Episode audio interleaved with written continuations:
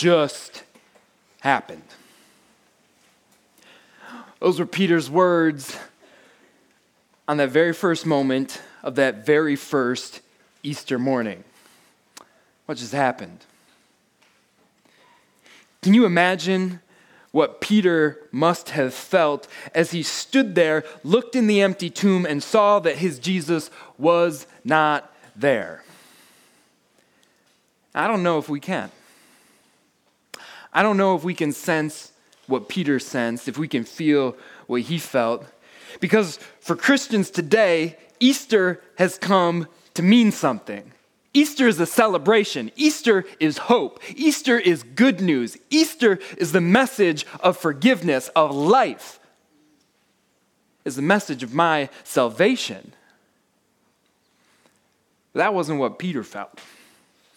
That wasn't what Peter sensed when he looked in that empty tomb and he saw that Jesus wasn't there.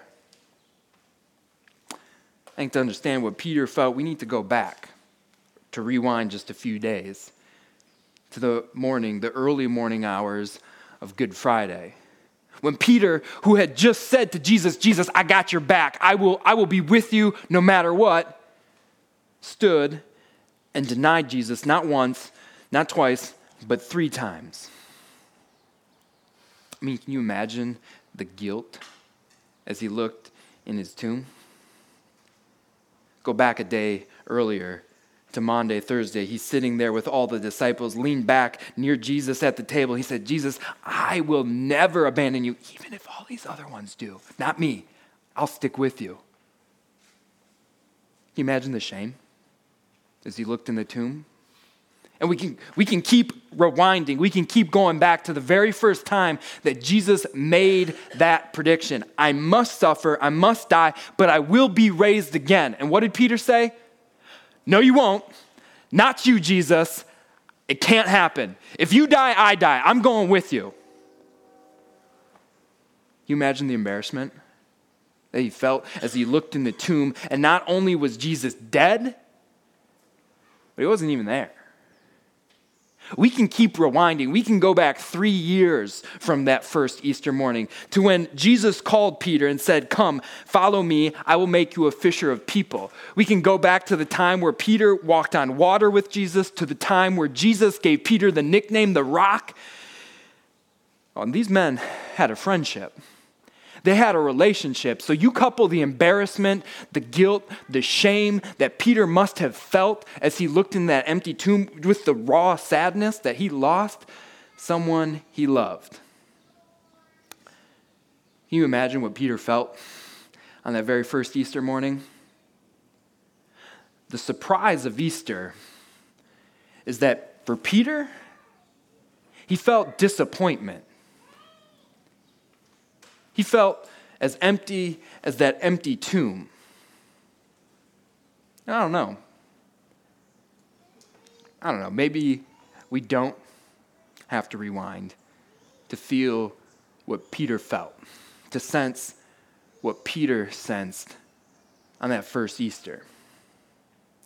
Maybe you feel some disappointment too. I know this isn't probably what pastors should admit on Easter morning, but can I just tell you that some Easters, I feel disappointment. I mean, you think about what Easter is. I mean, it is the Super Bowl for pastors and for churches. There is so much planning, there's so much preparation, there's so much volunteering that goes into making this Sunday possible. And then we do. We all gather together with our brothers, our sisters in Christ, and we enjoy worship together, a special worship where we sing amazing songs, we bask in the resurrection glory, and then just in a few hours, we're going to go home. We're going to pack up have brunch, take naps, celebrate Easter a little more with our family, but then Monday will come. And just like that, another Easter has come and gone. And yes, we're going to celebrate it in the next Sundays in worship, but by and large, Easter comes and goes. And for this pastor, that's a little disappointing. Can you relate? I don't know, maybe maybe you're a skeptic. All this singing, all these gospel readings, this whole church thing, uh, maybe it's not for you. You're here and you're not going to be rude about it. But if you and I were sitting across from one another having coffee, you might say, Yeah, Matt, this church thing, this, this resurrection thing, I don't know if it's for me. I'm not going to be rude about it. I'm here, but I'm, I'm sitting here. I'm sitting through this sermon because, well, that way when I'm sitting next to grandma or grandpa, my boyfriend, girlfriend, or whoever brought me here later, it's not going to be awkward later at dinner. I don't know. Maybe if you're a skeptic of the resurrection and Christianity, this Sunday might be a little disappointing for you. But maybe you're not a skeptic. Maybe you're a sinner. And not just a sinner like all of us sin, but a sinner like my friend Larry. Larry goes to another church, a church that I used to go to, and Larry goes to church every Sunday, but he sits in the balcony. He sits in the balcony and he won't sit anywhere else. And as soon as the sermon's done, Larry's out of there. Because Larry knows something that no one else knows about himself, but only he and God. And that's 35 years. 35 years ago, he did something that totally derailed his life. He sinned badly. But his life's back on track. And even though he's there in church, he still feels massive amounts of guilt and shame. You ever experienced that? I mean, we confess our sins as we begin worship. You ever have it where you, you confess your sins or think about your sins, and then one pops in your mind and a sin stays there a little longer than what you're comfortable with? Now, maybe it's something you did when you were a kid or something back in college. Maybe it's an episode of anger, an abortion, a divorce. Maybe it's something you did a long time ago. Maybe it's something you did just this week, but it makes you feel guilty. It makes you feel shame. And all it does is remind you about why Easter had to happen in the first place. And so for you, Easter is a little disappointing. But maybe you're not that kind of sinner. Maybe you're not a skeptic either. Maybe you are a steady Eddie. I mean, you are in church every single Sunday. You are there all the time. This resurrection business, got it. Believe it. I'm on it. You wouldn't say you're perfect, but there's nothing glaring in your life, no major problems, no big sins, nothing you really need to confess. You don't have any real questions about your faith. You're here, just like every other Sunday. And that's the problem. For you, you just feel like it's every other Sunday. You get it. You know it's Easter. It's supposed to be different. You just don't feel it. You lack what you want, that spiritual excitement in your life. You've been there before. You want it again. You want to feel closer connected to Christ and walk with Him, but you just, you're not. Today might feel a little disappointing for you. But that's why I love this gospel account. That's why I love how the writer to this gospel, Luke, takes a beam and shines it brightly on Peter. Because Peter's someone we all can relate with. Whether you are a skeptic Peter has played that role. I mean, what else was he than a skeptic when he said, No, Jesus, I don't really think I need your death. I don't really think you are going to die. Don't do that, Jesus. Don't do that. What else was Peter than a sinner when the night before Jesus died, he cheated on his best friend and he cheated on his Savior, all for a moment of pleasure, all for a moment of comfortability in life? and we're pretty harsh on Peter, but let's be honest, he is a steady Eddie. Look, he is the only one here at the open tomb. He's there and he wants to feel what those women at the tomb felt. He is risen. Guys, listen, this is what two angels told us. But he's there. Now he's walking away, wondering what just happened. But you want to know what the skeptic the sinner, and the every Sunday Christian all share in common? It's the surprise of Easter that Peter felt. The Easter is disappointing. It's empty, like the empty tomb, if if you share one more thing with Peter. And that is that you make Easter all about your senses. That you make Easter all about what you feel, all about your emotions, all about what you think, what you're experiencing. I mean, after all, isn't that what the skeptic does when they look at the resurrection? They go, This doesn't make sense to me. This doesn't make sense to my logic. Isn't that what the sinner does when they look inside at their feelings, whether they are shame or guilt, and they go, Nah, there isn't love for me. I mean, isn't that even what the steady every, every Sunday Christian experiences when they gauge their Easter celebration? They try to qualify their faith by looking inside. They're making Easter about their senses. And listen, I'm not trying to tell you your feelings are wrong, your senses are not right, or even that they're sinful, because they're not. But listen, if you make Easter all about your senses, well, then there's something very spiritually significant that's going on. Christian author Don Matzat says this. He said, It's not what you think of yourself, but that you think of yourself irresistibly, without fail, that is the source of all of our spiritual misery. It's not what you think of yourself, it's that you do, and you do, and I do all the time, that is the source of our spiritual misery. It's us, it's you, it's me, it's our feelings, it's what we think that is the reason why Easter might be disappointing and life might even be full of spiritual misery. Because you want to know what? Easter is not about your senses, Easter is about his sentences. It's about Jesus' words. It's about Jesus' proclamation that he made on that first Easter morning. And this is what the writer to the Luke's gospel wanted us to see most clearly. Remember his words. Remember what he said to you. Remember his sentences.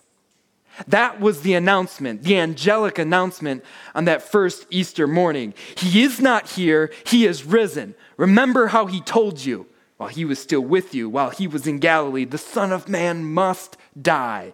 He must be handed over to sinners and be crucified, and on the third day be raised again. Remember his sentences. That's what the angel said. In Jesus' ministry, Jesus said, Destroy this temple, and I will raise it again in three days. That's back in John chapter 2. And the disciples back in John chapter 2 said, Oh, no, no, no, no, Jesus, come on. It has taken 46 years to build this temple, and you're going to raise it in three days? But the temple he had spoken of was his body. After he was raised from the dead, his disciples recalled what he had said. Then they believed the scriptures and the words that Jesus had spoken. It was because, it was because they remembered his sentences that their senses and their lives were changed forever. This last Monday, a historic and iconic temple a cathedral was destroyed. The Notre Dame, Notre Dame Cathedral in Paris, France, was destroyed in a fire. And I was driving in a car and talking to my wife on the phone when I got the news. My wife told me, and I'm, I'm sure what I felt, what I experienced, was not different than most people throughout the world. Disappointment. A lot of sadness that the glory and the grandeur that was in that cathedral would be lost. But as I watched the news and read the tweets throughout the week of the millions pouring in and the promises that this cathedral will be rebuilt, a thought came across that seems kind of pessimistic, but it struck me. Do you know what's going to happen to Notre Dame after it's rebuilt? Whether it's one year, five years, or 10 years, you know what's going to happen? Well, the same thing that's been happening to that cathedral since it was first built in the 1100s. It's going to suffer the wear and tear of time. It's going to be renovated again. It's going to be rebuilt to some degree in the future until that day when it falls. You see, in a lot of ways, that cathedral is a lot like human psyche, human sensitivity.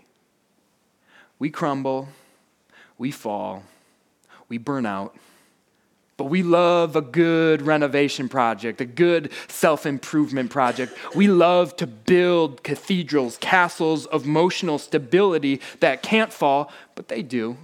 We do. We all fall at some point or another. And if we build on our senses, if we build on ourselves, our sentiments, well, we're the reason for our spiritual misery. But can I read you some words that the former skeptic and the recovering sinner Peter wrote a few years after the resurrection? This is what Peter wrote. He said, All people are like grass, and all their glory is like the flowers of the field. Grass withers and the flowers fall, but the word of the Lord stands forever. And this is the word that was preached to you. My friends, this is what Easter is all about. It is about his sentences, it is about his word, his proclamation that I came and I said I would do exactly what I just did destroy this temple, willingly give up my body, and in three days I will raise it again. And because Jesus rebuilt his temple, because Jesus was raised from the dead, because he stands forever, well, that means something for you and me. That means something for you and I for the rest of our lives that we are standing on the foundation of Jesus Christ and we have certain and sure promises from him. Oh, we have some sweet sentences from him. We have some sentences for sinners, sentences that give hope, that give peace, that give forgiveness. And if you're a sinner this morning, write this down and read this later. Romans chapter 5. This is a sentence for you that we have peace with God through our Lord Jesus Christ, and we boast in the hope of the glory of God. You see, at just the right time, when we were still powerless, Christ died for the ungodly. God demonstrated his own love for us in this. Oh, you're still sinners. Christ died for us. Listen, you make this Easter, you make your life about your senses, and you will feel shame. You'll feel guilt. You'll always feel weak. You'll feel like you're never enough. But you make this Easter and you make your life about His sentences, and you will know peace, you will know righteousness, you will know what it is like to be one with God, you will know what it is like to always be enough because you will know Christ's forgiveness. Oh, there's sentences for sinners, there's sentences for the steady eddies that are here every Sunday and just want some spiritual stimulus. Sentences, write this one down. 1 Peter chapter 1. This one's for you. Praise be to the God and the Father of our Lord Jesus Christ. In his great mercy, he has given us a new birth into a living hope through the resurrection of Jesus Christ from the dead and into inheritance that can never perish, never spoil, and never fade. These have come so that the proven genuineness of your faith, of greater worth than gold, which perishes though refined by fire, may result in praise, glory, honor when Jesus Christ is revealed. Though you have not seen him, you love him. And even though you do not see him now, you believe in him and you are filled with an inexpressible and glorious joy, for you are receiving the end result of your faith, the salvation of your souls. Listen, you make this Easter about your senses And you're always going to wonder if I feel it enough for Jesus. You're going to go through trials of faith, and you're going to wonder why that flame of faith feels like it's fading. But you make this Easter, and you make your life about his sentences, and I promise you, you will know what it's like to have a flaming faith, a faith that does not stop burning, a faith that is of greater worth than gold, a heart filled with inexpressible joy, and a living hope, a hope that transforms your life into a life of purpose and praise for God. Oh, we have sentences, yeah, even for the skeptic, sentences written by a former skeptic who is more militant than any skeptic I know because his name was Saul and he used to kill Christians because he tried to snuff out their faith. He wrote this. You're going to want to write this one down. 1 Corinthians chapter 15. It's what we read earlier. Paul who was formerly Saul, said, What I received, I passed on to you of first importance that Christ died for our sins according to the scriptures, that he was buried, and that he was raised on the third day according to the scriptures, and that he appeared to Peter that he appeared to the 12, and after he appeared to more than 500 of the brothers and sisters at the same time, most of whom are still living, though some have fallen asleep, he then appeared to James, then to all the apostles, and last he appeared to me also, for I am the least of the apostles, and do not even deserve to be called an apostle, because I persecuted the church. But by the grace of God, I am what I am. Skeptic, and all of us have a piece of skepticism inside of us. You make this Easter about your senses, and you will always have questions. And I'm not saying that I or any other Christian is going to answer all of your questions, but you make this Easter about his sentences. And I promise you, you will have sentences, sensible evidence that you cannot intelligently ignore. Listen, if Christ did not raise from the tomb, I am to be pitied most. But if he did, then what? If Christ was raised, then what? Then everything he ever said is true then everything he ever claimed to be, he was, and everything he ever promised will come to be, and every sentence that he ever spoke contains within it every reason you need for hope, for peace, for courage, for resilience, for love. For there is a love like his, and there in the center of all of that love, you and I can rest. That's what Easter is all about. It's not about your senses, it's about His sentences that bring joy, that, go, that goes on forever and ever and ever and ever. How many of you like playing video games? Enjoy playing video games? Let me put it this way How many of you have ever played a video game? Arcade, computer, gaming system, your phone? All right. My friends tell me I lead a pretty sheltered and sad life because I haven't played video games for like 15 years. But there is a video game I absolutely love. I'm obsessed with Tetris, it's on my phone. But no matter what video game you play, the goal of all video games is the same, right? It's to win, not to lose, right? Every video game is basically set up in a similar fashion. That the idea is through practice, through cunning, through skill, that you make it from level to level until you beat the end boss and you win. And certainly, there's challenges along the way, but you're the hero of the story. You're in the driver's seat. And through perseverance, practice, or maybe you get some special bonus or power up, well, eventually you get to the next level. You come to the big bad boss, you beat him, and you win, right? That's what makes a pretty fun video game. But recently I heard about a video game as much different from that. In fact, this video game is really hard to play.